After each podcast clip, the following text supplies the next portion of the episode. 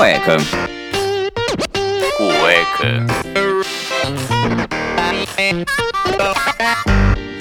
Cueca.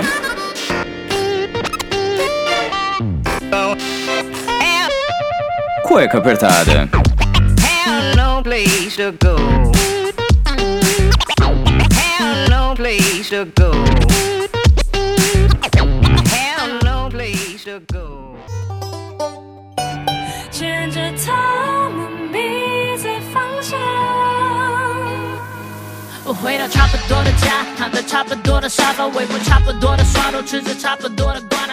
Sejam bem-vindos a mais um programa aqui do Cueca Apertada. Eu sou o Rafael Silveira, o criador e idealizador aqui desse podcast maravilhoso que já estamos com muitos downloads, muitas perguntinhas, muitas pessoas perguntando a respeito da continuação aqui dessa viagem que eu fiz, dessa comemoração de um ano dessa viagem maluca que eu resolvi fazer lá pela Oceania, pela Ásia e voltando pelos Estados Unidos. Então, como eu prometi pra vocês, eu vou começar a jornada por Hong Kong, mas escutando o programa, escutando o feedback de vocês, vou fazer um pouquinho mais dinâmico, um pouquinho mais interativo aqui, falando dos lugares que realmente eu fui, que Hong Kong, Zhangjiajie e Pequim foram cidades realmente que tem coisas muito importantes a serem ditas, então eu vou deixar aqui, botar muita informação, muito detalhe, como eu fiz na Nova Zelândia, e deixei um pouco à parte nos lugares como Singapura, Malásia e Camboja, eu deixei muito por cima, porque são cidades que se você procurar, você tem informação muito fácil. Agora esses locais que eles são um pouco mais fechados, eu tive que realmente pesquisar, e aí eu vou trazer muita informação pra vocês, certo? Então, voltando só um pouquinho, eu peguei meu voo do Camboja pra Hong Kong. Eu peguei meu voo ao redor de umas 6 da tarde, por aí, e eu cheguei eu peguei um hostel próximo à estação do metrô, então eu cheguei em Hong Kong, comprei o cartãozinho deles lá, que serve para todo tipo de transporte, tanto para balsa, quanto para os trams, pro ônibus, metrô. Ele resolve todo, é um bilhete único geralzão lá que funciona. O bilhete para eu ir do aeroporto para a cidade pelo trem, eu comprei já pela internet para não ter problema. Então você já compra ali, você tem um QR Code, ele escaneia pelo celular, você já entra, você já corta uma fila gigantesca de pessoas que ainda não iam comprar o ticket para pegar o trem para ir para a cidade. Como já eram mais ou menos umas 11 horas, 11 e meia, meia-noite, que meu voo ele foi alterado, faltando um mês para a viagem, aí não tinha muito o que fazer, eu fiquei dessa forma e deixei por assim mesmo. O que aconteceu? Eu saí do avião, fiz a imigração, tudo, peguei minha mala, peguei o metrô, cheguei no hostel. E não se assustem com Hong Kong ser uma cidade parecendo realmente a Liberdade ou Chinatown das cidades aí que a gente vê por aí, cara, porque é absurdo, o hostel que eu peguei, um dos mais baratos, que foi o Mob In Hostel, ele fica num prédio que, assim, o prédio, embaixo dele você via que tinha um cassino do outro lado, você via que tinha pessoas suspeitas ali, então, mas assim, é na cidade toda, a cidade não é perigosa, então não fica, é só realmente a aparência, mas aí eu já fui entrando no prédio, é um prédio bem velho, era um prédio muito velho, bem, bem sujo assim, você via que tinha algumas coisas que já deu aquela primeira impressão do tipo, que enrascada eu vou me meter dessa vez. Mas aí eu peguei o elevadorzinho, aquele elevador bem velho também, cheguei no hostel, fui super bem atendido. Só que tava todo mundo dormindo já no quarto. Eu peguei um quarto compartilhado com pelo menos umas 8 ou 10 pessoas. Porque Hong Kong tem umas hospedagens mais caras do mundo. Então, fiquem espertos aí se vocês acharem algum lugar muito barato. Tem muito Airbnb ali que parecia ser bom, mas eram extremamente apertados. Era menor do que o estúdio que eu tenho aqui. Eu tenho um estúdio de mais ou menos uns 20, 25 metros quadrados. Era mais apertado que isso. Com chuveiro, tá? Com uma cama, um chuveiro, um frigobarzinho. E um espaço mínimo pra você se mexer, então eu optei por um hostel, e o hostel parecia ser bem maior, e você poder conhecer as pessoas, pegar dicas ali de onde ir. Bem, chegando no quarto do hostel, eu começo a tirar procurar a chave da minha mala, e eu perdi a chave nos meus cadeados da minha mala. Então eu, desesperado, saí do quarto, peguei minha mala, levei pra recepção, abri minha mala toda, revirei a minha mochila, revirei inteira, então tirei computador, tirei câmera, passagem, tirei tudo e não achei a chave das malas. Então o que eu fiz? Eu sempre levo algumas canetas, porque eu sempre tô anotando, sempre tô escrevendo alguma coisa num caderninho que eu tenho, num desses Moleskine. Então eu peguei uma dessas canetas e atravessei o zíper, né? Uma técnica que eles usam aí pra furtar objetos dentro de mala de em aeroporto, ou quando você tá desavisado. Então já aconteceu isso comigo também na Holanda, quando eu fui pra Amsterdã. eu acabei trancando a chave do cadeado dentro da mala. Você é um animal, realmente. E não consegui abrir o locker. Então vocês imaginam como é que foi. Aí depois de tanto sacudir ali, eu peguei e perfurei ali na parte do zíper com a caneta, abri. Consegui pegar minhas coisas pra tomar um banho rápido. E fechei, passei o zíper de novo ali, já sabendo no dia seguinte eu ia ter que comprar um zíper, alguma coisa que eu conseguisse abrir aquele cadeado pra depois eu poder utilizar numa outra parte da viagem. Bem, dormi, já acordei super cedo, já botei o despertador ali pra 7 da manhã pra ir pro Chi Lin Nunnery, que é um monastério que eles têm lá. Lindo demais, uma energia positiva ali.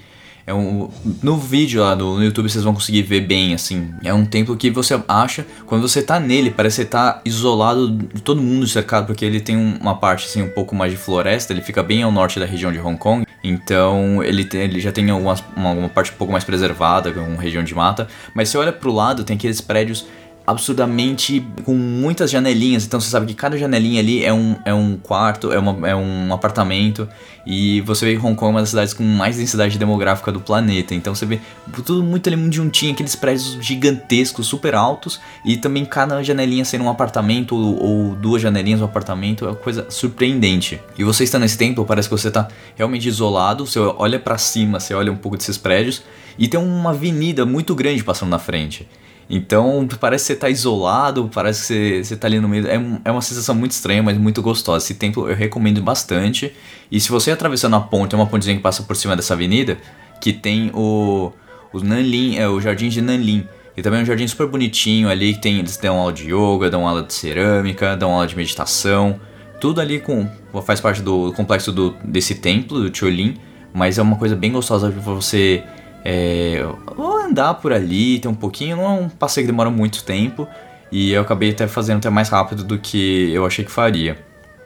Como eu tinha só comido alguma coisa no avião na noite anterior, umas 8 ou 9 horas da noite, e isso daí já eram quase 10 horas da manhã, eu tava morrendo de fome, então eu passei num 7-Eleven ali, comprei uns bolinhos, aqueles estilo Ana Maria, e comi, é super levinho, super gostosinho, assim, mas não enche. Então compre alguns e algumas batatas, alguma coisa, água. Se hidrate bem, porque Hong Kong tava quente, tava abafado e quente também nessa época do ano. Aqui já 1º de novembro, 1 ou 2 de novembro.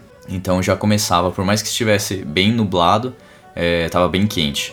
Uma das coisas que eu fiz aí depois, saindo lá do Jardim de Nan Lian, e no templo Wong Tai Sin, é um templo assim, se você gosta de zodíaco, enfim, eles têm, é um templo dedicado aos 12 signos do zodíaco chinês. E se você sabe qual que é o seu signo, você vai lá, você tira uma foto, você compra algum coisinha de prosperidade, enfim, você pode comprar qualquer coisa lá, você desceu incenso pro seu signo, é muito bacana. E assim, eles têm fitinhas da sorte pra qualquer tipo de coisa, pra você passar na prova, pra você ter melhor desempenho com a sua esposa, pra você ir no trabalho, pra ter prosperidade, pra você comida farta em casa, tem todo tipo de sentimental pra você melhorar na vida, enfim, Hong Kong tem muito disso, principalmente perto de templo, e é caro, viu? Você acha que é barato? Não, é caro. Depois dessa parte da manhã, eu acabei indo pra região de Mong Kok, que é uma região realmente de comércio, e indo de um lado pro outro ali pra ver, conhecer. Aí realmente você está praticamente numa liberdade de domingo. É um vendedor ambulante, a gente na loja querendo te levar pra loja pra você comprar produto.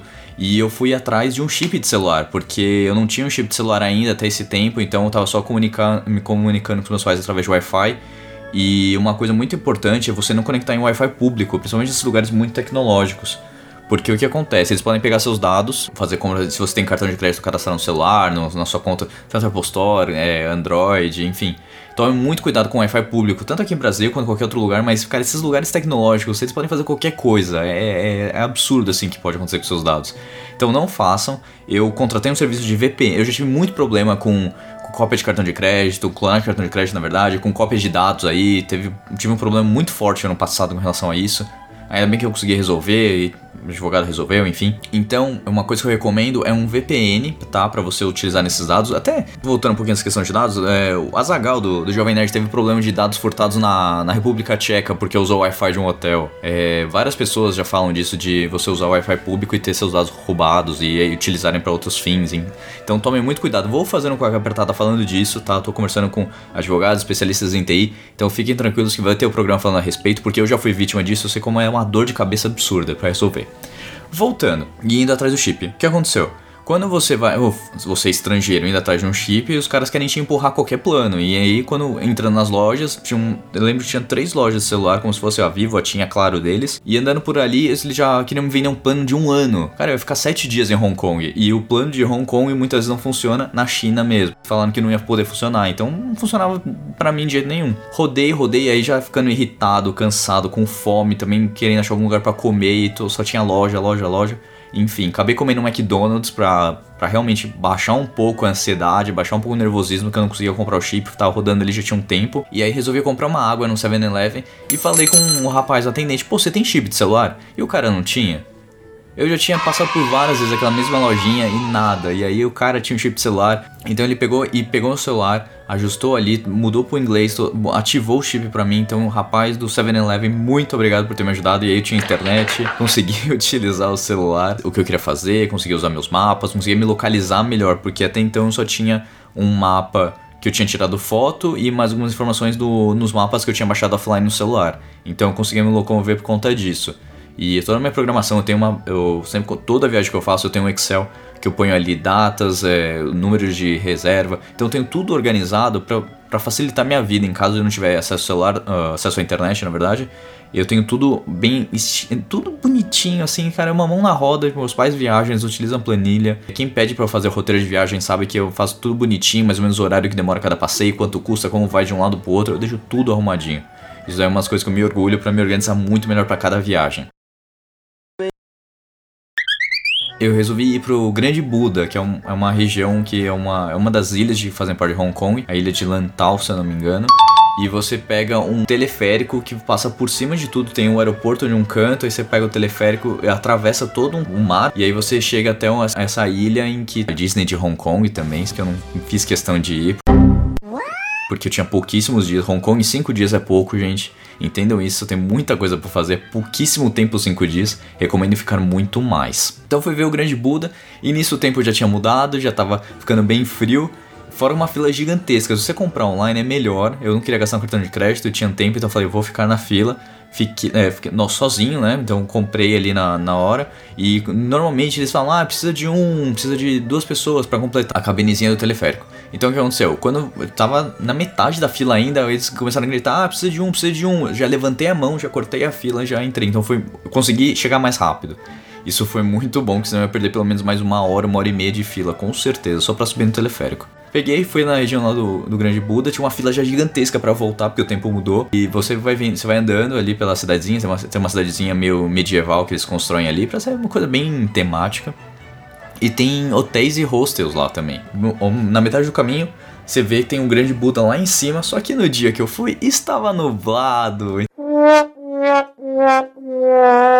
Então mudou o tempo, eu não conseguia ver de longe, aquela foto de expectativa e realidade que a gente vê no Instagram do Perrengue Chique aí, foi realmente isso, a expectativa de ver o Grande Buda lá sem ninguém, eu podendo subir as escadas, podendo tirar aquelas fotos maravilhosas pra postar no Instagram. Então chegando bem perto, no alto da escada você conseguia ver alguma coisa, mas é muito bonito, do mesmo jeito, vai em algum dia que não esteja nublado, porque vale muito a pena ir, por mais que seja carinha a passagem, o teleférico. E você pode entrar dentro do Buda também pagando mais uma taxa. Eu andei pelo Buda e tem um caminho do conhecimento um pouco mais pra frente. Então você vai andando, tem pelo menos uns 15, 20 minutos de caminhada, você chega no caminho do conhecimento. São os pilares com conhecimentos do budismo, entalhados em pedra, são os pilares assim, fininhos. Então todo um caminho você vai percorrendo.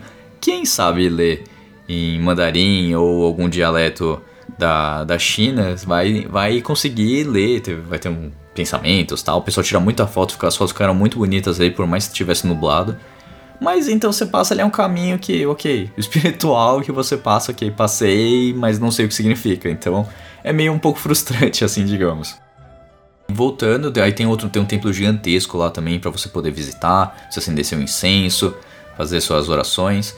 E ele já anunciando que ia fechar, porque o tempo tinha mudado pro teleférico pra voltar. Peguei mais 1 hora e meia de fila. E saindo do teleférico, voltando pra ilha de Hong Kong, de um centro de compras, um outlet gigantesco, assim, com roupas muito baratas, coisas assim, absurdas, de marcas locais também na Ásia, ali na região da Ásia, marcas que nós nunca vimos aqui no Ocidente, mas tem algumas marcas muito boas, Chanel, tem marcas de grife aí, também com alguns descontos ali, e é um shopping mesmo, então você pode confiar. Não fique tão receoso em comprar. Isso eu já tava muito cansado, já tava meio que desesperado assim, porque já tava me dando fome de novo, eu só tinha comido na hora do almoço, lá para umas 2 da tarde, isso já eram quase 7 da noite. Eu fui comendo lá no restaurante Michelin mais barato do mundo. Esse restaurante, tá? Ele é o restaurante Michelin mais barato do mundo que você pode ir. Ele é um restaurante especializado em dumplings. Então são uns bolinhos cozidos no vapor e com um recheio que você escolhe. Então você entra lá, a moça vai te para uma mesa para sentar. E aí ela vai tirar um cardápio em mandarim, em inglês, para você escolher os bolinhos. Eu tava com tanta fome que eu fui escolhendo e ela fica do lado te esperando. Então eu me senti um pouco pressionado, escolhi 4 ou 5 bolinhos ali e entreguei pra ela. Ela foi, me deixou na cozinha, voltou e me entregou já a conta pra pagar. Eu paguei a conta ali, ela já foi embora, deixou meu troco e fiquei esperando os bolinhos chegarem. Comi o primeiro ali de camarão super gostoso, um de carne, um de frango, e tinha um quarto potezinho ali, que eu não lembrava o que era. Eu fui pegar com o hashi. Eu vi, nossa, que estranho, o que será que é isso? Mordi uma coisa meio dura, caramelizada, não sabia o que era. Eu realmente não sabia o que era. E eu fui pegar a conta pra ver o que era. Aí eu falei, comecei de camarão, comecei aqui, né? Quando eu vi ali, era... It was at this moment that he knew. He fucked up. Pé de galinha caramelizado. Olha que eu olhei aquilo, aí que eu foquei na comida e eu vi o pé de galinha com as unhazinhas assim, toda bonitinha. E eram 4 pés de galinha assim, eu falei, nossa cara, não acredito. Eu tava deixando ele de volta no potezinho e aí eu olhei pra cozinha, fiz esse erro de olhar pra cozinha. O chefe tava olhando diretamente pra mim. Ele tava olhando com uma cara, eu não sei, não tinha visto ele antes, não tinha reparado nele. Eu vi ele olhando pra mim e eu não sabia o que fazer. Falei, nossa, vou comer aqui. Comecei a mexer no celular pra dar uma disfarçada, comecei a tirar foto, alguma coisa assim. Quando alguém na cozinha chamou a atenção dele, eu botei de novo o pé de galinha de volta no pote junto com os outros, empilhei os outros potinhos e saí da mesa. Uma dádiva dos ninjas. Já tinha pago a conta, saí da mesa, um abraço. Mas cara, que situação, cara, que situação. Resumindo... É gostoso, tá? Esse restaurante. Um pouquinho salgado, assim. Eu não esbanjo e tal, mas eu quis comer nesse restaurante. Foi uma experiência, né? De novo, mais outra experiência nessa viagem. E não... não acho que valha muito a pena. Eu acho que existem outras coisas melhores pra você comer.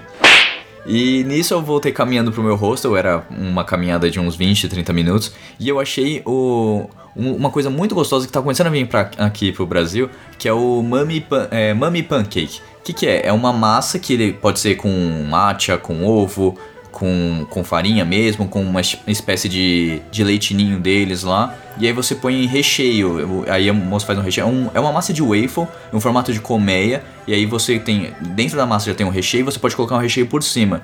Eu peguei um de batata doce, se eu não me engano, com queijo, uma coisa assim. E era uma barraquinha assim, num cantinho, tudo já meio fechado, o restaurante já fechado, só tinha ele aberto, que ele ficava aberto até meia-noite, isso já era quase 10, 11 horas da noite. E tava cheio de pessoas, eu falei, nossa, eu tenho que comer. Já umas coisas que eu pesquisei pra comer, né, então eu fui atrás, umas amigas comissárias me indicaram, então eu peguei e fui pra lá, mesmo já tendo comido no restaurante algumas horas atrás, eu falei, não, tenho que comer, tenho que ir atrás, e fui e é muito gostoso. Se vocês comerem, vocês vão sentir que é uma coisa muito gostosa de se comer. E enche bastante. Então isso foi minha ceia à noite. E eu acabei passando por alguns mercadinhos à noite. Tem o Ladies Market, que é um mercado. Um feirão gigantesco, cheio de coisa, cheio de quinquilharia, cheio de coisa duplicada, digamos assim. Duplicada, entendam como não oficiais de marcas ao redor. E tem muita coisa ali que você pode utilizar, comprar, tudo, lima de geladeira, enfim, um monte de coisa. E nisso eu voltei pro hostel pra dormir, pra aguentar pro dia seguinte.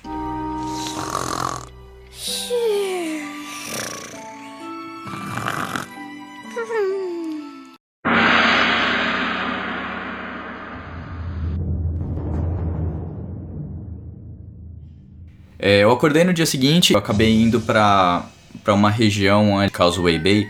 Tem um canhão que ele dispara todo dia ao meio-dia.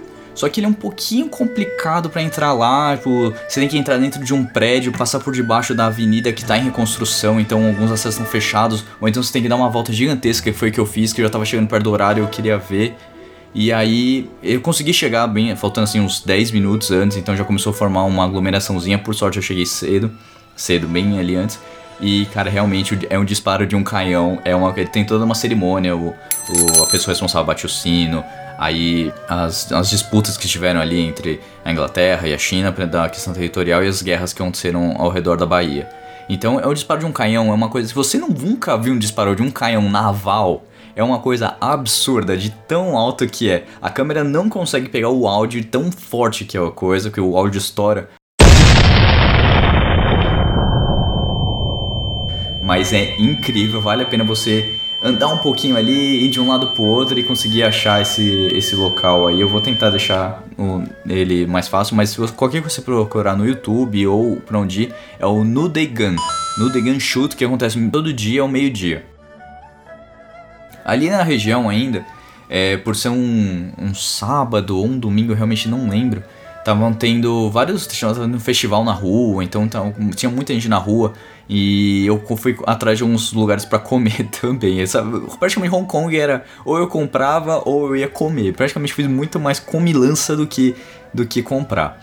Então tem alguns templos também, tem alguns templos realmente muito bonitos lá e que vale a pena muito ir. Eu ia subir um Monte Vitória nesse dia, só que o que aconteceu? A fila tava enorme e pra você subir de tram, ele é muito caro. E compensa mais você pegar um ônibus que eu peguei no dia seguinte. Esse ônibus, ele é mais barato e dependendo do ponto que você pega, você pega ele vazio e ele vai subir, vai fazer o mesmo caminho do tram, só que ele é um pouquinho menos cênico, mas é muito bonito também do mesmo jeito, mas eu vou falar daqui a pouco. Alguns locais que eu fui pra comer também, que aí nessa região tem muito local pra comer, mas também tem muita subida, então você tem que ficar um pouco, tem que ter um pouquinho de condicionamento físico, porque é muita subida nessa região, por ser uma região já meio que de morro. Então locais que eu fui comer o Mami Pancake, que já falei, no Yung Chai, que é um restaurantezinho super gostoso pra comer. O Bilbao, nossa, o Bilbao é uma massinha, é um sorvete de matcha frito, que na hora que você morde ele, o negócio começa a escorrer assim, mas é muito gostoso. Eu nunca tinha visto um sorvete frito, ele é muito gostoso, vale muito a pena ir. Essa região também tem aquele prédio icônico da região de Hong Kong, que ele é vazado no meio, e você pode entrar pra tirar fotos, tal, que é o Big Fat Building, que é um dos prédios com mais densidade demográfica do mundo. Então, cara, é surreal, assim, coisa de... Cada janelinha é um apartamento, é uma coisa incrível de você ir lá tirar foto. Você só não pode incomodar as pessoas que estão lá, porque eles se dão no direito de retirar você caso você comece a causar. Nessa região também tinha um centro em que eles dão aulas, então tinha o pessoal aprendendo a fazer croissant, tinha aulas de fazendo pipa, vela, e também é um centrinho comercial para venda de coisas artesanais. Eu não sei se ele fica aberto todo dia, mas na data que eu fui, ele estava aberto, então foi muito bacana poder ver, né, tudo sendo feito, tudo sendo produzido ali, e você consegue ver muita coisa ali sendo feita de produto realmente artesanal. E também muito caro, tá? Pra gente que tem que converter duas vezes, tem que comprar dólar, depois trocar por dólar de Hong Kong é muito caro. Você acaba tomando um pouquinho aí de prejuízo nos descontos.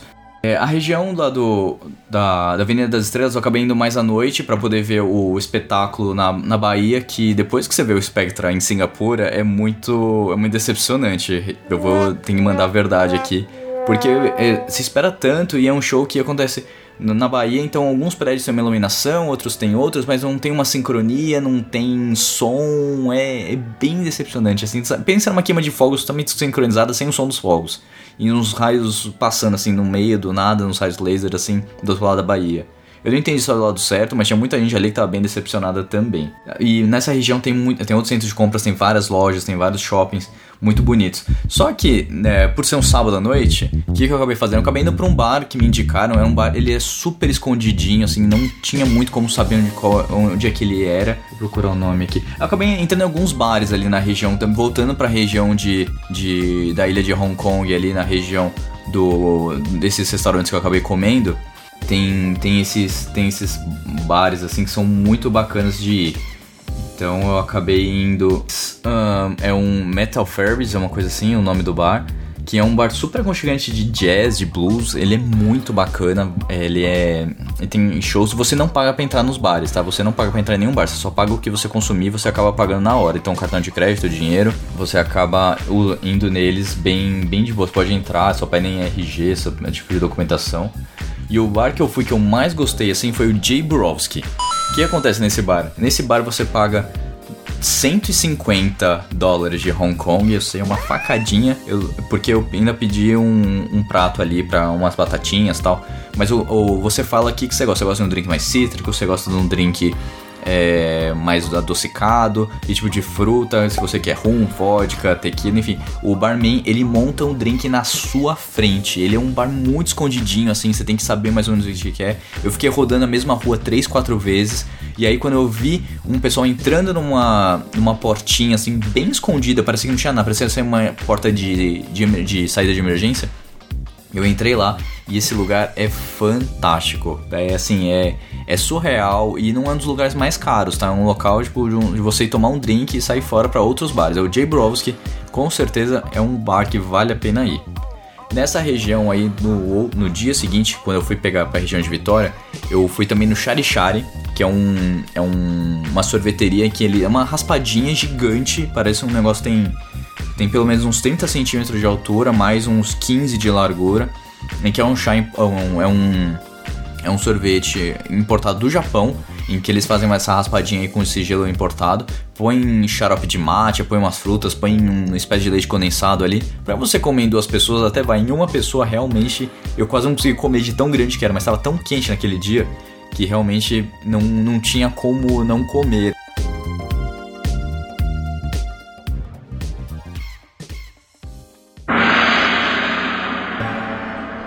Região de Vitória, para você subir o Monte Victoria, Victoria Peak, o que acontece? Você pega um barco, um ferry, que ele vai te deixar ali na região de Hong Kong, que ele fica na frente do Centro Cultural de Hong Kong. Ali você vai procurar pelo ônibus que vai pro Monte Victoria, se eu não me engano é a plataforma 2 ou 3. Você fica ali esperando e pega o primeiro ônibus, seja um dos primeiros da fila. Tá? Vou te explicar por quê. Esse ônibus ele vai passar por mais uns 3, 4 pontos que ele você consegue de um metrô chegar um ponto mais pra frente. Só que se você pegar nesse primeiro, você já entra, já garante seu lugar sentado, porque é uma subida de pelo menos 1 hora, 1h15, 1h30. E você pode pegar na frente, como eu fiz. Eu peguei no segundo andar dele, já peguei na frente, já montei a câmera do tripé pra filmar a subida. O que aconteceu? Na primeira parada, ele já encheu. Na segunda, ele estava abarrotado. Então, sempre vai no primeiro, por mais que demore mais uns 10, 15 minutos, seja um pouco mais mão, porque você tem que pegar um ferry e ir pra lá, mas pelo menos você vai sentado, você vai de boa, você vai super tranquilo. E nas outras paradas já tava lotado, tanto que a partir da terceira parada ele já não parava mais, porque não tinha como entrar mais gente dentro do ônibus, tão lotado que tava. Então fica com isso. Subir o Monte Vitória é muito bonito lá de cima, e você não precisa pagar a mais para poder ter uma visão 360. Se você andando por ali um pouco mais para a direita, saindo do centrão mesmo, ali onde tem restaurante, tem um Bubba Gump, tem um Burger King, tem alguns restaurantes para você comer, você vai um pouquinho pro lado, assim, saindo um pouco do templo, saindo um pouco, ou por dentro desse shopping, você consegue ter uma visão muito bonita de Hong Kong, sem ter que pagar para você pagar mais $20, $30 para você ter uma vista 360 que não... você consegue a mesma coisa ali por fora sem problemas. Descendo, eu voltei de novo para essa região de compras, e eu achei uma rua ali na esquina da Johnson Road, que é uma rua só de action figures, de qualquer desenho, qualquer personagem que você imaginar. Tinha até boneco, tinha uma action figure do filme Mulan Rouge. O filme estreou já tem mais de 20 anos aí, e ainda tem action figure dele. Tem do Goku, tem do Cavaleiro Zodíaco, tem de animes que a gente nunca ouviu falar. Cara, pra quem gosta, essa região ali tem uma das ruas mais incríveis para você comprar esse tipo de souvenir, ou se alguém da sua família gosta, então para você trazer, e vá com dinheiro, porque ali realmente se você gosta, você vai deixar muita grana. E nisso foram-se meus dias em Hong Kong. O cartão que eles utilizam para você andar pela cidade e tudo mais é o Octopus Card.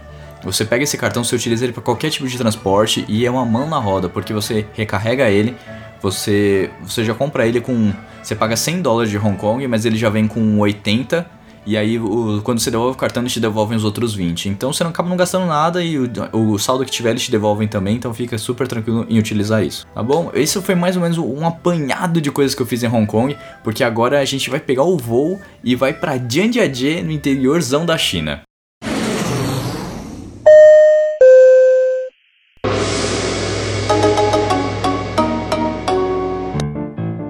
Bem, vamos lá. Zhangjiajie. Aconteceu um pouquinho de problemas nessa parte da viagem, porque Hong Kong estava fazendo 30 graus. 30 graus, eu estava de bermuda, camiseta o tempo todo. Zhangjiajie é uma região montanhosa, então já estava fazendo 9 graus.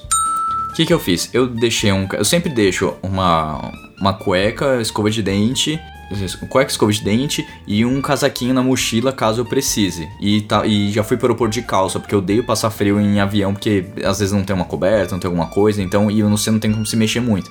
Então sempre vou de qualquer voo, vou de calça, não sei voos curtos, mas eu já fui com uma calça, camiseta e um casaco e a bota. Eu já botei a bota porque ela é mais pesada, a minha mala já tava ultrapassando o limite, eu tinha que pagar em excesso em alguns trechos aí. E saindo de Hong Kong, eu tive que pegar um voo direto pra Pequim, e em Pequim fazer imigração. Fazer imigração em Pequim é um complicado. Se você falar, imigração de 3 horas dá pra fazer, não dá, cara. É uma correria absurda, você tem que preencher... você tem que pegar um documento, você tem que preencher formulário no aeroporto ali, você tem que preencher, botar suas digitais no computador. Depois você pegou esses 3 tipos de documentos, aí você vai pra fila da imigração e um oficial fica antes disso vendo se você tem tudo ali. Então você vai pra fila da imigração, a fila da imigração também demora horrores ali, eu contando os minutos, perguntando será que meu voo vai dar, muita gente preocupada. No final, acabei passando a imigração, tudo certinho, visto, tudo certo. Perguntaram o que eu ia fazer, pra onde eu ia, os funcionários me atenderam numa boa. Nisso, tive que ir correndo pegar minha mala, porque eu tinha que despachar minha mala de novo, entendeu? Então, aí enquanto... E a minha mala não tinha saído ainda do avião. Então, o que eu fiz? Eu peguei, fui comprar um chip de celular ali, paguei mais caro, mas era um chip de celular que eu poderia utilizar na China mesmo, na China continental ali. Então, eu poderia falar com a minha família, falar que tá tudo certo, mas é tudo bloqueado. Então, rede social como Facebook, Instagram, WhatsApp, você não tem acesso. Como eu tinha o VPN, eu ainda conseguia utilizar vez ou outra alguma coisa. Mas eles têm um aplicativo chamado WeChat que faz tudo por eles, é a rede social deles, então você pode fazer até pagamento via WeChat, e eu baixei, minha família também baixou para a gente poder se comunicar, que eu sabia que ia funcionar. Consegui pegar o chip, peguei minha mala, despachei minha mala, fui correndo para pegar o avião e sem brincadeira, eu cheguei no gate, na porta do avião, a moça tava fechando a porta. Então eu entrei assim no nível já Missão Impossível. Entrei, mandei mensagem pro meu pai e falei, embarquei. Eu cheguei em Zhangjiajie ao redor de umas 9 da noite. O hostel que eu peguei nessa cidade, por que eu fui pra essa cidade? Eu falei no programa anterior, mas assim, Zhangjiajie tem um parque nacional em que eles... eu falo Zhangjiajie, mas se escreve Zhangjiajie, mas lá eles falam Zhangjiajie.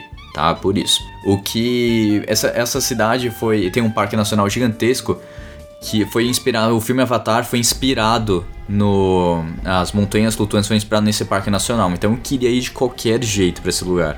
Foi um dos motivos também de ir para a China. O que eu fiz? Eu peguei um hostel e o aeroporto ele fica em uma cidade e a entrada do parque nacional pra ver mais dessas pedras e tudo mais fica em outra cidade. Então, conversando com o pessoal do hostel, eu consegui fechar um transfer pra me levar e aí eu não teria problema com isso, porque eu já cheguei bem tarde, eu cheguei em dia umas 10 horas da noite.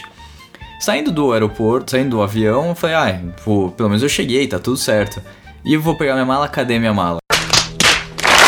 Perderam minha mala não chegou no voo, não deu tempo de embarcar com esse tempo curto aí, deu pra redespachar minha mala e conseguir embarcar no avião. Então, eles me deram, depois de muita conversa, tentando entender, brigando com a funcionária da companhia aérea, o moço que ia me levar pro hostel, ligando pro hostel pra saber se eu tava, se eu não tava. Aí, alguém lá pegou o celular dele pra passar pra mim, eu começando a conversar com a recepcionista do hostel, que falava inglês melhor, porque ali ninguém falava inglês, então já começaram meus problemas aí de não falar mandarim.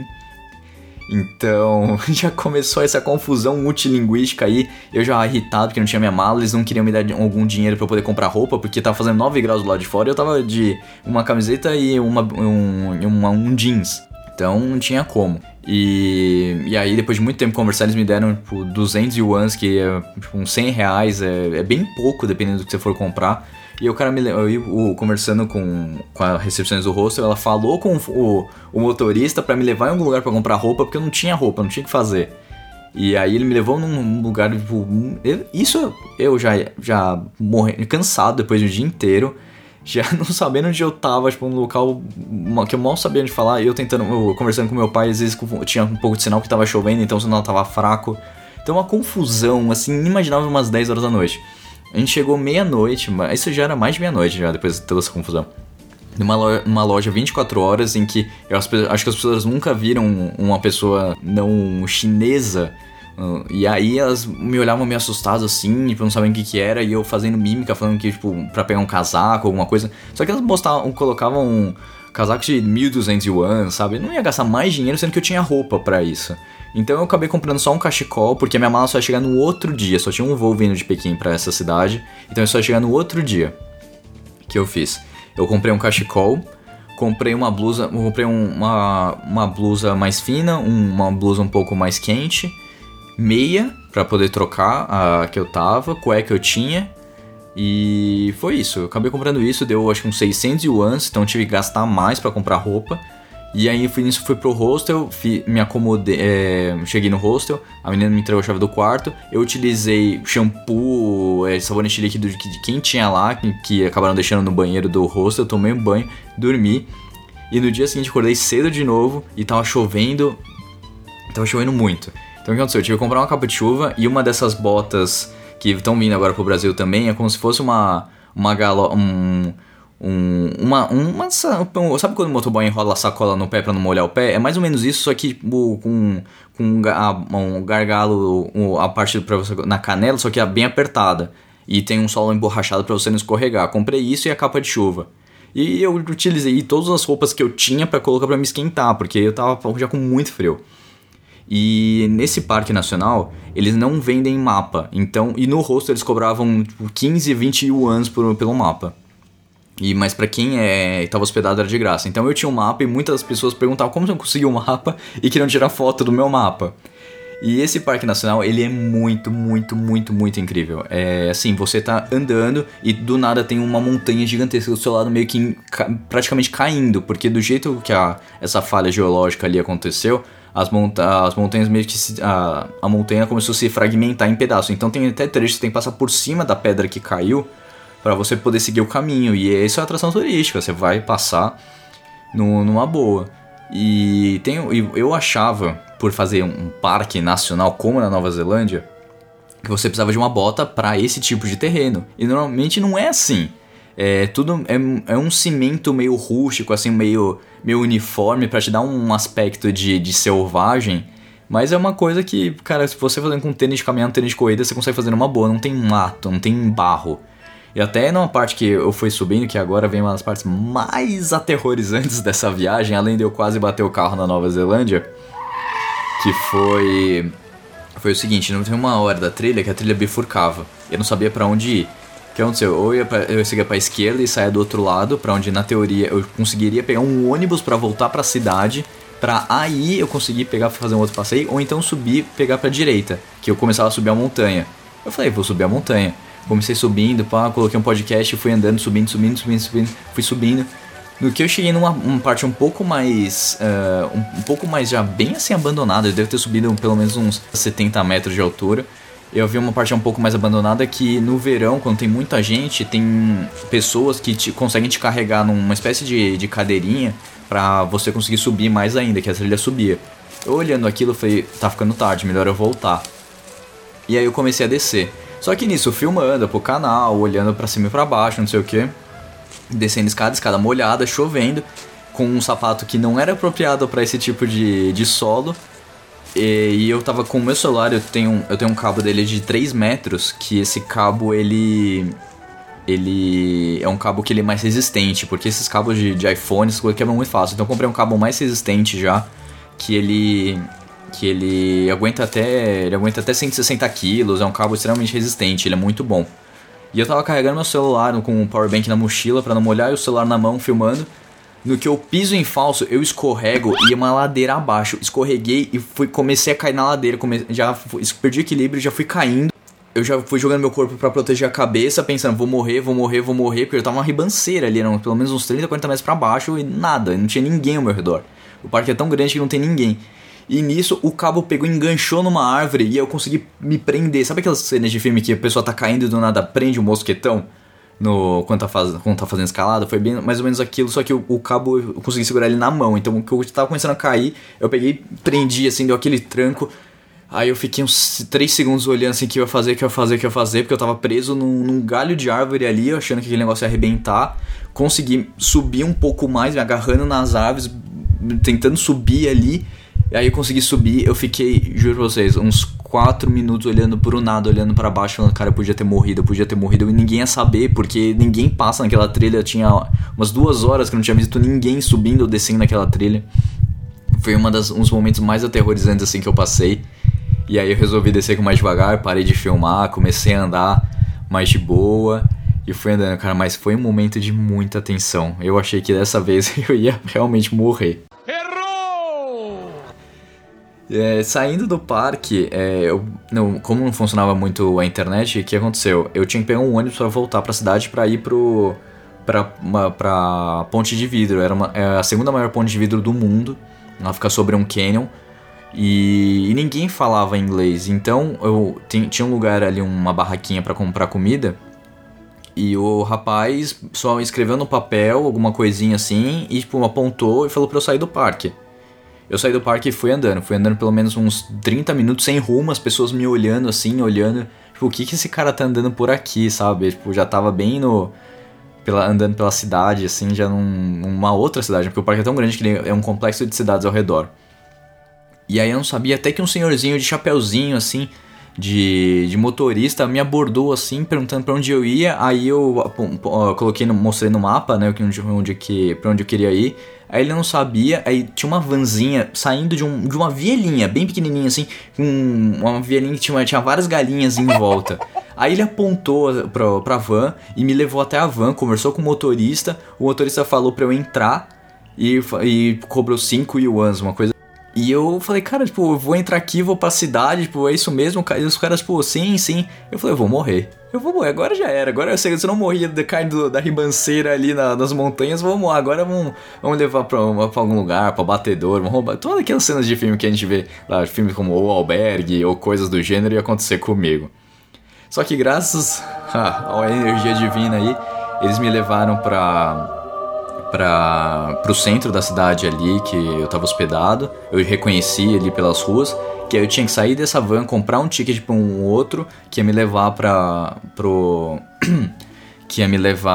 ponte de vidro. Consegui ir lá na ponte de vidro, no canyon, uma coisa linda, assim, a ponte de vidro, o pessoal morrendo de medo de cair porque ela é toda envidraçada, então você vai andando por abaixo, assim, eu não tenho esse medo de altura quando é uma coisa realmente muito larga, assim, bem estável. Mas você vê o pessoal, tipo, chorando, se agarrando, querendo sair, mas é muito bonito, apesar do tempo não tá muito bom. E sempre carrega seu passaporte. Na China você sempre precisa do seu passaporte pra tudo. Pra todo lugar vai ter um controle, que eles vão perguntar o que você tá fazendo, por que você tá ali.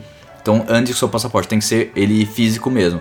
Não adianta ser cópia nem nada, tem que ser o passaporte, que você vai ser abordado com certeza algumas vezes. E pra comprar os tickets dos passeios você também vai precisar. Voltei pra cidade depois, foi a mesma pessoa que me levou, acabou me trazendo de volta. E aí eu já tava com fome, isso já era umas 6 da tarde, 7 horas da noite. Eu só tinha comido uns bolinhos no interior do parque logo de manhã, umas 10 horas da manhã. Então eu tava morrendo de fome, encontrei fui num restaurante que eles tinham uma plaquinha falando assim, falamos inglês. Falei, maravilha, já vou conseguir me comunicar, vou comer. Só que nenhuma das senhoras que estavam lá sabiam falar inglês. Então eu fiquei tipo... E aí? Escolhi o prato pela foto ali, uma coisa meio com pimentão, bacon, enfim. Acabei comendo ali, mas tipo, muito apimentado, muito pesado pro meu estômago. E aí eu meio que pedi água, a mulher me trazia cerveja. Você é um animal realmente.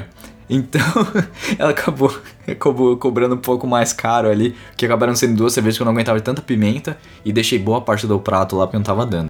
Voltei pro hostel, como fiz amizade com outro rapaz da recepção, expliquei a situação, que minha mala ia chegar, Ele já tava ciente, ligou pra companhia aérea pra saber se a mala realmente tava vindo, eu tava no próximo voo e fiquei aguardando. Nisso, no meu quarto só tinha mais uma pessoa, na noite anterior tinham várias, só tinha mais uma pessoa que tava lá, e aí conversando com a pessoa, tal, fazendo um pouquinho de amizade, era um americano que tava viajando com a família da namorada, e esperando a minha mala só foi chegar às 3 horas da manhã. Não!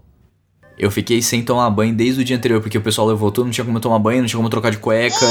E aí quando a minha mala chegou, dando graças a Deus, lá bonitinha ali, eu consegui tomar banho, dei uma relaxada, mas aí eu já tinha que acordar cedo, porque eu ia fazer a parte de cima do parque, né? Então no primeiro dia eu fiz a parte de baixo, no segundo dia eu fiz a parte de cima, e tava chovendo muito no dia seguinte, muito pior.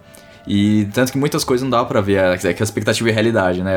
A vista da expectativa, tipo, o céu claro, limpo, você vê nas montanhas, tem uma espécie daqueles pássaros do Avatar lá pra você tirar foto, fazer uma graça, com as montanhas de fundo.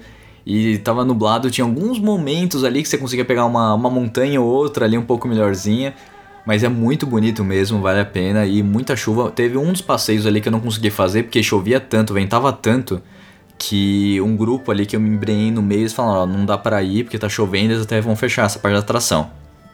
Nisso, eu voltei pro... Eu peguei um outro caminho pra voltar, voltando pro hostel, eu peguei um teleférico, e o teleférico no meio das montanhas, ele passa, e nublado, então toda hora parecia que tinha uma pedra, tava muito perto, dava um susto no pessoal, foi muito divertido também.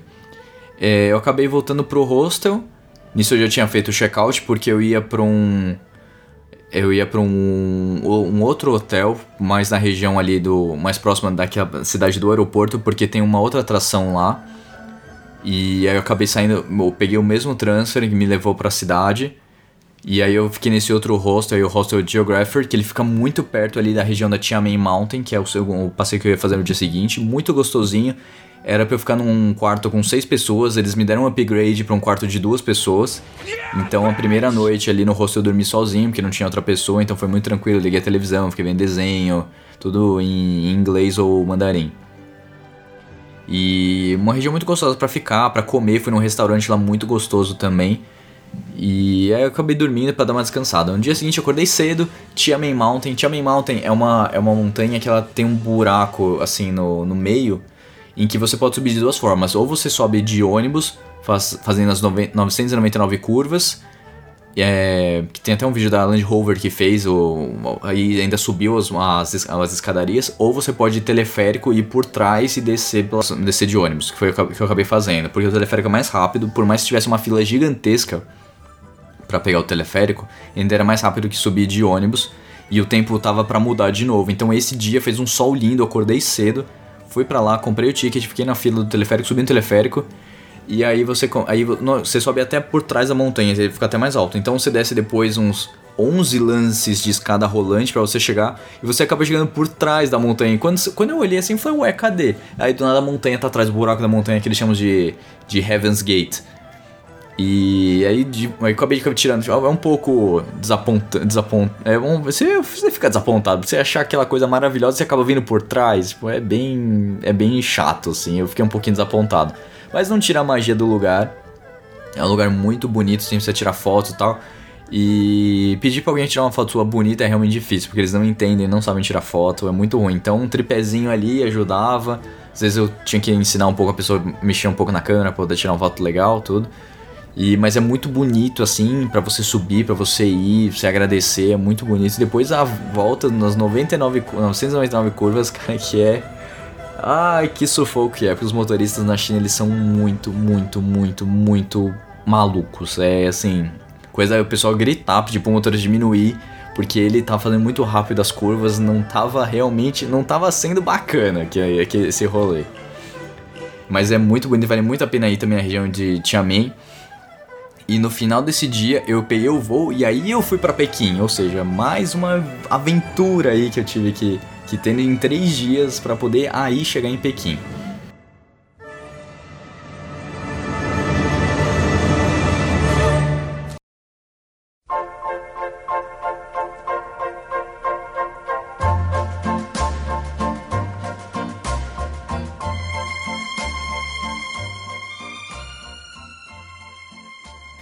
Muito bem, gente, vou deixar essa musiquinha de cantante aqui para uns recadinhos aqui no final desse programinha maravilhoso do Cueca Apertada. Como eu tinha falado nos stories, eu falei que tinha dado quase uma hora de programa, uns 54 minutos, reeditando ele aqui bonitinho e tá dando 49.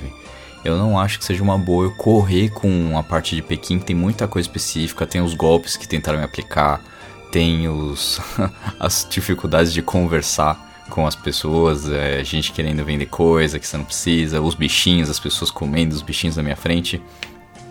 Então eu quis deixar para um próximo programa do Cueca Apertada a gente falar da parte de Pequim e aí a minha ida para os Estados Unidos, que aí eu consigo condensar um pouquinho mais e faço meia hora cada país ali, fica bonitinho, mais uma hora de programa lindo, tá? E eu quero agradecer muito o feedback de todo mundo para fazer uma coisa mais dinâmica, explicar muitas coisas que eu fiz, muitos passeios que eu fiz, locais que eu fui comer, que eu consegui colocar ali bastante em Hong Kong e trazer um pouquinho dessa parte do sul da China aí, que foi realmente muito importante colocar para vocês.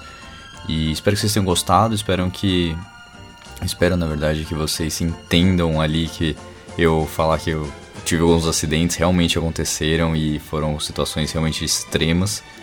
Me tomem muito cuidado, não tentem em épocas de chuva, porque a gente consegue ver aí que tem muito perrengue que pode acontecer.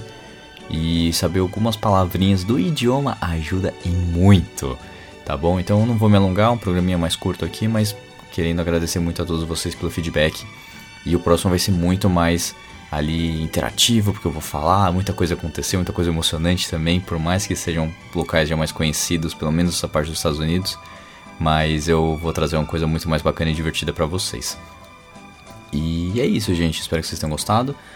Uma excelente semana aí pra todo mundo. E o próximo programinha vai ser um cortezinho nessa parte de viagem, porque é um programinha especial de Halloween, de que tantos vocês gostam. O programa de Halloween é um dos mais baixados aqui do Cueca Apertada, que a gente contou histórias ali, coisas que aconteceram, desfazer feitiço, enfim.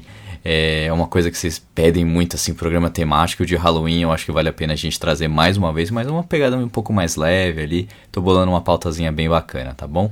Um beijo a todos e até o próximo programa do Cueca Apertada.